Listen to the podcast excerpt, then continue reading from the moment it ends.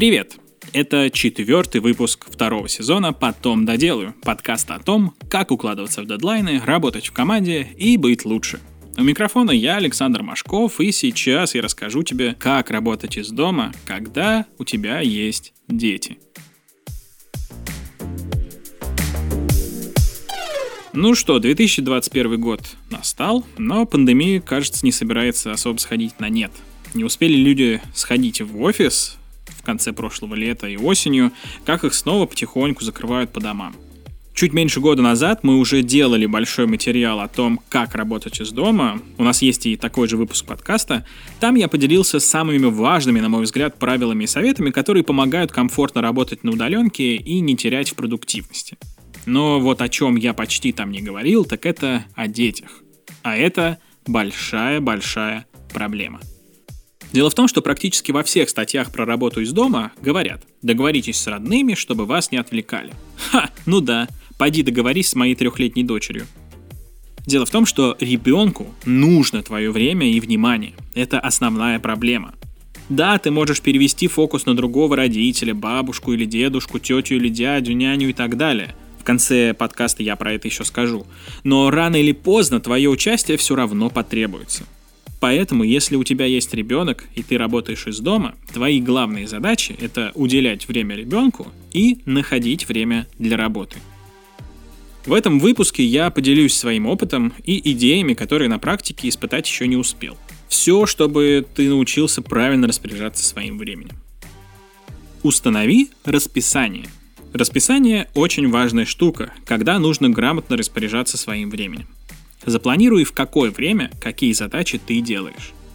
Как я уже неоднократно говорил, утро – это самая продуктивная часть дня. Не зря именно на утро ставят экзамены в школах и вузах. Поэтому утром лучше делать самые важные задачи, для которых нужна максимальная концентрация. Еще их можно делать, когда ребенок спит днем, но это получается далеко не у всех. Рутинные задачи типа проверки почты, настройки рекламы или чего-то такого можно делать когда угодно, даже когда ребенок горланит песни на своем языке в метре от тебя. Введи список задач. Многозадачность – штука невозможная, но перестать пытаться ей заниматься очень сложно. С детьми дома проблемно не то, что делать параллельно несколько задач, но и в целом в них не потеряться. Спасают списки задач. Причем не только рабочих, но и личных, оплатить счета и так далее – для этого можно использовать блокнот, маркерную доску или специальные приложения. Например, я использую связку Week и Things. Правильно оценивай сроки. Тут все просто. Чтобы составлять грамотное расписание и успевать делать задачи вовремя, нужно понимать, какая задача сколько времени может занять. Обезопась дом – Работая дома, иногда есть непреодолимое желание предоставить ребенка самому себе вне зависимости от возраста, чтобы урвать себе там 15-30 минут. Когда ребенок совсем маленький, можно обойтись манежем, нормальным или импровизированным. Ну, сидит он там, играется с мягкими кубиками или какими-то другими безопасными игрушками. А в это время ты можешь более-менее спокойно поделать свои дела. С возрастом же самостоятельные игры у детей становятся все разрушительнее – Поэтому детскую комнату или всю квартиру, если у тебя однушка, придется сделать максимально безопасной. Смягчи острые углы, поставь блокираторы окон, закрой розетки, в общем, сделай все, чтобы не проверять каждую минуту, а все ли с ребенком в порядке. Ставь детям задачи. Мне нравится концепция, что дети — это, так сказать, новые коллеги. То есть взаимодействовать с ними тебе нужно не просто как родителю, а как руководителю, как и у тебя, работающего родителя, есть свой список задач, у ребенка должен быть свой. Для детей до трех лет это явно не актуально, но с ребятами постарше это отличное подспорье. Это могут быть как задачи по дому, так и какие-то полезные, интересные и развлекательные мероприятия, от рисования до мытья полов. Так ты займешь ребенка и освободишь свое время. Награждай детей за хорошее поведение и выполнение задач. Как и настоящим сотрудникам, детям нужна мотивация. Если ребенку нравится рисовать на iPad или смотреть мультики, сделай из этого награду за выполнение определенных задач. Убранные игрушки, заправленную кровать или чего-то посложнее. Вообще, я противник концепции «мультики — это зло». Во-первых, я сам их в детстве смотрел в нереальных количествах и ничего вырос достойным человеком. Во-вторых, моя дочь к трем годам выучила множество песен, стихов и прочих развивающих штук не в последнюю очередь благодаря мультикам. Это круто. Завтракай, обедай и ужинай вместе с детьми. Как ты обычно обедаешь с коллегами по работе, обедай со своими детьми. Помнишь, с каким удовольствием ты обычно идешь с работы на обед, чтобы поболтать с коллегами? Вот те же чувства тебе нужно пробудить и при работе из дома. У меня это не всегда получается, но я стараюсь, поэтому постоянно держу в голове мысли. Работа дома с ребенком – это подарок. До полного перехода на удаленку я работал в офисе и иногда видел ребенка всего пару-тройку часов в день, а теперь вижу ее каждый день и наблюдаю, как она растет. Это вообще бесценно. Не бойся закрывать дверь. Из-за того, что мы живем в однокомнатной квартире, полностью изолироваться от ребенка я не могу. Но для остальных у меня есть совет. Не бойтесь закрывать дверь в комнату, где работаете. Иногда побыть в одиночестве, чтобы сосредоточиться, просто необходимо. Вообще устанавливать границы важно. Это хороший пример для детей. Так они поймут, что без работы в их жизни не будет ни игрушек, ни книг, ни вкусной еды, вообще ничего, что они хотят. Засыпай вместе с ребенком.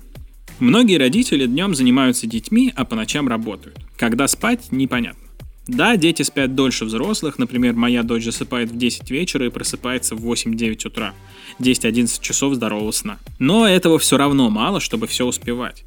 Да и скажу честно, я к 11 часам вечера уже вообще не в том состоянии, чтобы работать. Поэтому я сейчас пробую перейти на немножко другой режим. Ложиться спать вместе с ребенком, а просыпаться рано, часов в 5-6 утра. Это должно быть круто, потому что, как я уже сказал, утро – самое продуктивное время. К тому моменту, когда все проснутся, я уже успею сделать важные рабочие дела. Минус, правда, в том, что мы с женой обычно вечером смотрим сериалы или читаем, а при таком режиме сна сериалы вообще времени смотреть не остается, а я люблю сериалы. Помогай и не бойся просить помощи. Этот совет не касается детей напрямую, но непосредственно с ними связан. Суть в том, что тебе нужна помощь. И неважно, кто это будет, жена, муж, мама, папа, сестра, брат, соседка, няня или кто-то еще, без помощи не обойтись. И если у вас нормальная, полноценная семья, разделите обязанности. Пополам, если оба работаете. Например, я всегда готовлю завтрак, кормлю дочку ужином и укладываю в ночь. Жена делает остальное. Ну и в выходные я стараюсь брать дочь полностью на себя, чтобы жена отдохнула и позанималась своими делами. Надеюсь, ты послушал этот выпуск не зря, и какие-то советы помогут тебе работать дома продуктивнее, меньше отвлекаться и делать больше. Конечно, моими советами все не ограничивается, и у каждого родителя будет что добавить, но и, в общем-то, к этой теме мы еще неоднократно вернемся.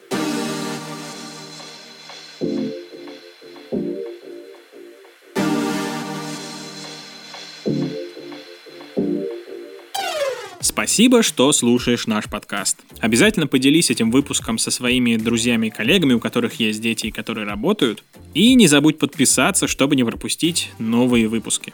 Если слушаешь нас в Apple подкастах, поставь нам какую-нибудь хорошую оценку и оставь отзыв.